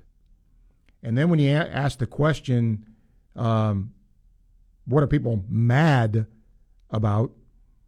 I think if you had ten college football fans in a room and you asked them that question, they would give you ten different answers, right? The, a lot of people, especially older people, don't like change. They're resistant to it. And some people don't like the fact that players of all sports now are getting paid through the N I L. So that's been a change. That's been a seismic change. And I think that, and I think people also don't like old rivalries taken away. They don't like this whole going across country to play somebody. That's part of it too. But boy, Byron, you're asking me to answer that question, and yikes. I mean, you again, depending on who you talk to, a variety of answers. Why didn't the two thousand eight Utah team? Oh, I already answered that. one forty-four, time check brought to you by Hayes Jewelry, E S P N, ninety-eight point one F M, eight fifty A M, W R U F. Live from Weimer Hall on the campus of the University of Florida, E S P N, ninety-eight point one F M, eight fifty A M, W R U F. Hi, this is Doctor Art Mowry of Exceptional Dentistry. Listen to what our clients have to say about their experience at Exceptional Dentistry. When Daphne and I got married, and I've had so many problems with my teeth over the years, she just guided me right in here, and, and uh, they are truly wonderful. There was absolutely no one else to go to yeah. but Exceptional Dentistry for him. No one else. Since I had had my teeth worked on in so many different places in the world and so many things done, I had about two-thirds of my teeth were bad, plus I had a couple plates, so he removed all my teeth and put in implants, so brand new again. This is this is more like having my teeth back again. It, life is pretty normal. they're the best, that's it. This is Doctor Kim Mowry, and if you think you have dental problems that are too big to overcome, we're here for you. Please visit us at exceptional dentistry dot com. That's exceptional dentistry dot com.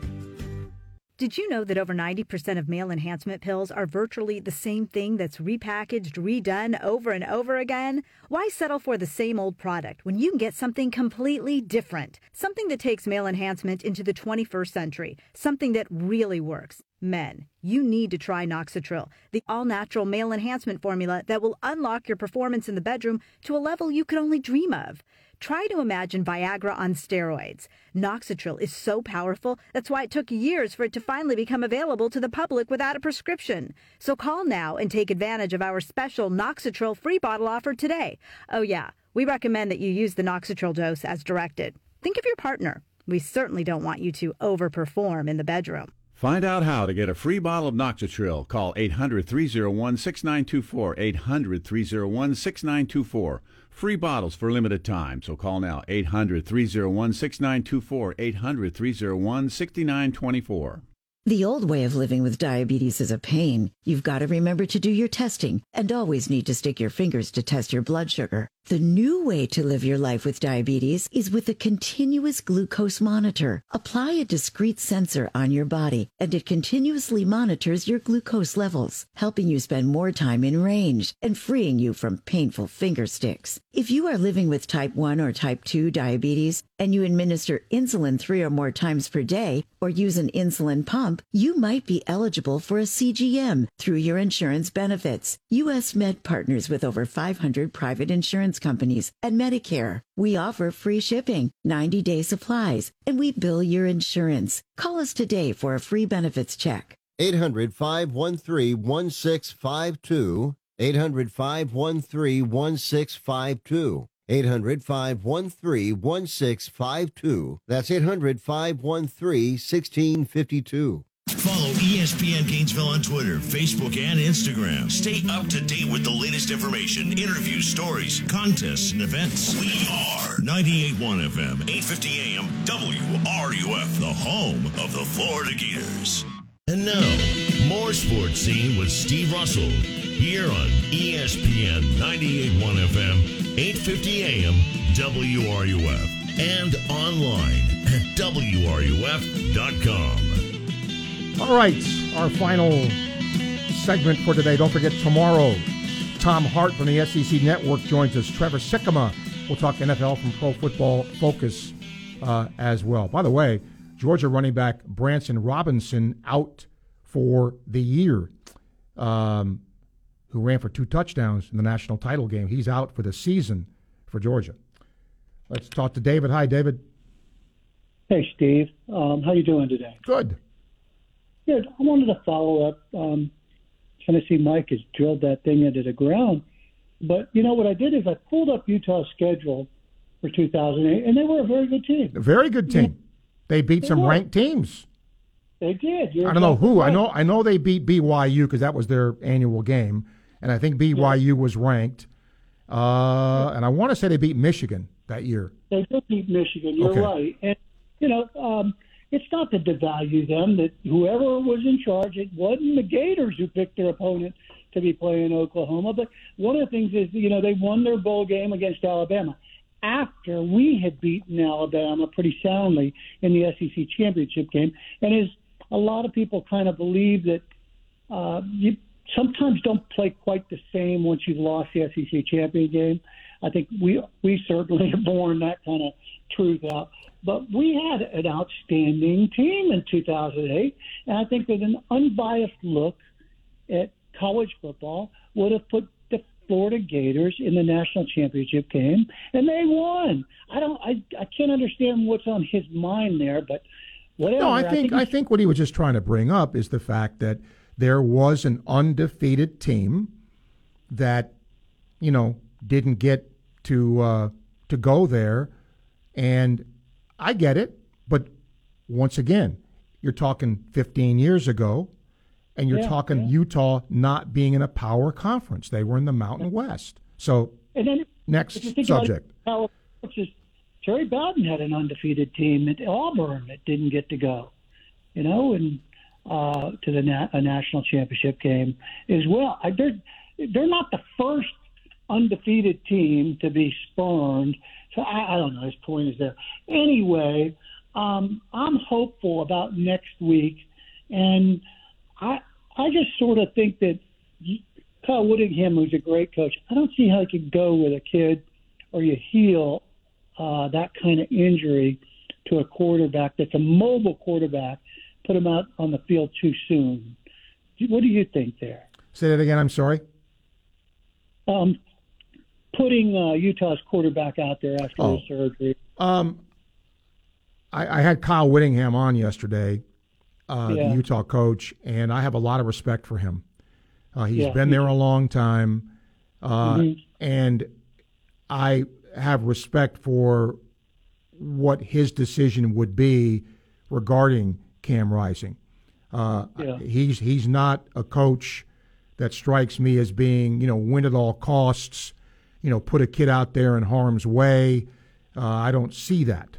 I think he and his medical staff will make a, you know, physical medical determination uh, as to, you know, what he can or can't do uh, based on what information he's given. Simple as that. Yeah, I'm looking forward to being out there next week. Are you making the trip? Not making the trip. I don't. I don't get to go to away games anymore much. So. Um, I'd love to. I've never, I've never seen it. Um, but you know, for those who are going to go, they can tell me about it. I'll try and give you a report, Steve. There you go. Thanks, buddy. Thank you, David. Yeah. Appreciate your call. Um, let's see here, Daryl. Can you tell us which came first, chicken or the egg? In all seriousness, can you recall a Gator football team getting this lack of respect from the national media? Not in uh, in. I don't want to say modern times, that, that that's not the right term, but no. I mean, if you go back uh, and look at uh, the late eighties teams, they weren't getting a lot of love. Um, if you go back and look at uh, Doug Dickey's teams, you know, uh, his, la- his seventy-eight team, certainly the seventy-nine team, but no. I mean, Florida's had success, obviously, where you're not talking dire predictions of, you know, three or four wins by some people. No. Um, and Drew also brings up a good point here. In two thousand eight, we're using the B C S system, and that was computer polls, et cetera, strength of schedule, uh, Utah's strength of schedule was ninety-sixth. Florida had fifteen, O U twenty-seven, and that's true. So thank you for that. Uh, B B says, uh, my interviewer had F S U number four, Gators in the sub-basement, so both F S U and Georgia are both living the football high life while our Gators are not. Tough pill to swallow for Gator fans. On Swamp Kings, he says, one media member sounds completely ludicrous and bordering on unprofessional. N- not the particular person. It's just that if you're going to have, I mean, Feinbaum was the other, but he wasn't local. So that's my only, you know, you didn't interview one football player, right? Uh, given a choice, prefers the good and the bad, a poignant, complete look at history, less fluff.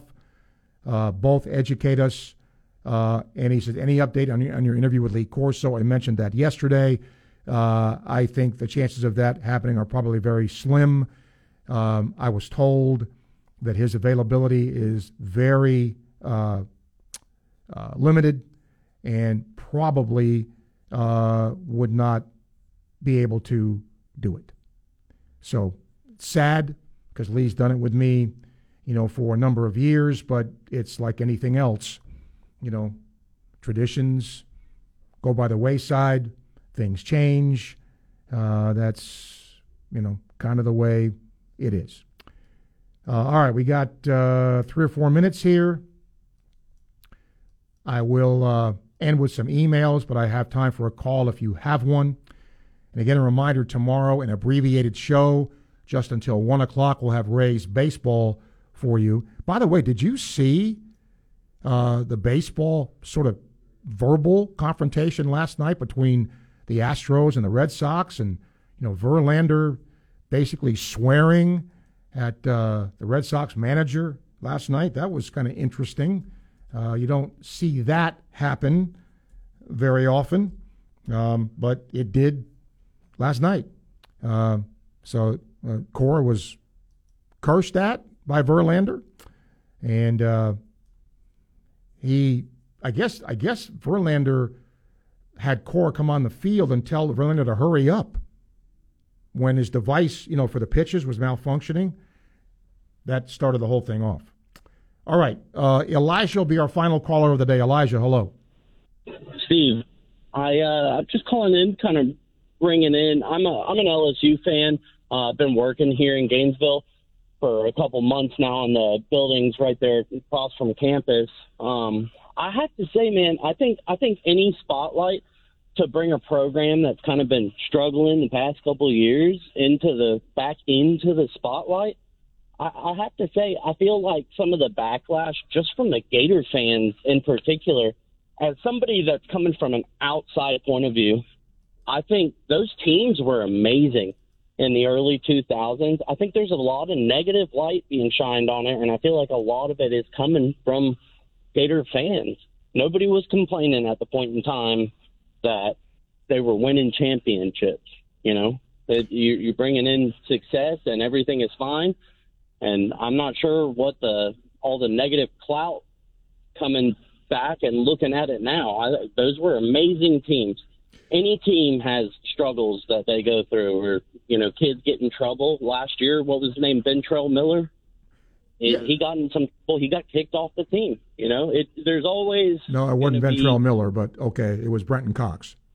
Yes, um, I apologize. Like I said, you know, not not not that avid of a Gator, or a Gator fan, but I think I think. You know, I think bringing that light back on those teams, those were amazing teams. And coming from an S E C West rival, I, I would say I, I I appreciate the whole program, you know. Well, having gone through that, having been part of it, you know, as a media member, and sitting here and doing a show like this, I must tell you that there was a segment of the Gator fan base that was concerned about some of the off-field stuff. Uh, now, look, nobody is going to take away championships, and nobody will take the championships away from those teams. But my only thing in hindsight is the venom that some had toward Urban Meyer because of the way he abruptly left and, you know, where he left the program. And, you know, you can make the argument the program has never really recovered since then, you know, to get back to where, you know, it, it had been for a number of years. But you're right. I mean, just in terms of the sheer talent on those teams is just incredible to watch. Incredible. Well, and, and all of the, uh, the, well, not, we won't say all of them, you know, but uh, a good portion of them went on to play in the N F L for however many years. I, yep. Brandon Spikes, you know, he was on the Patriots for a long time, and yep. he, was, he was a stud. Elijah, you know, that was a good, good team. My time is up. I appreciate your call. Thank you. That's it for Sports Scene for today. Join us again tomorrow at noon. Thanks to Jose Tovar for producing. I'm Steve Russell, E S P N ninety-eight point one F M, eight fifty A M, W R U F.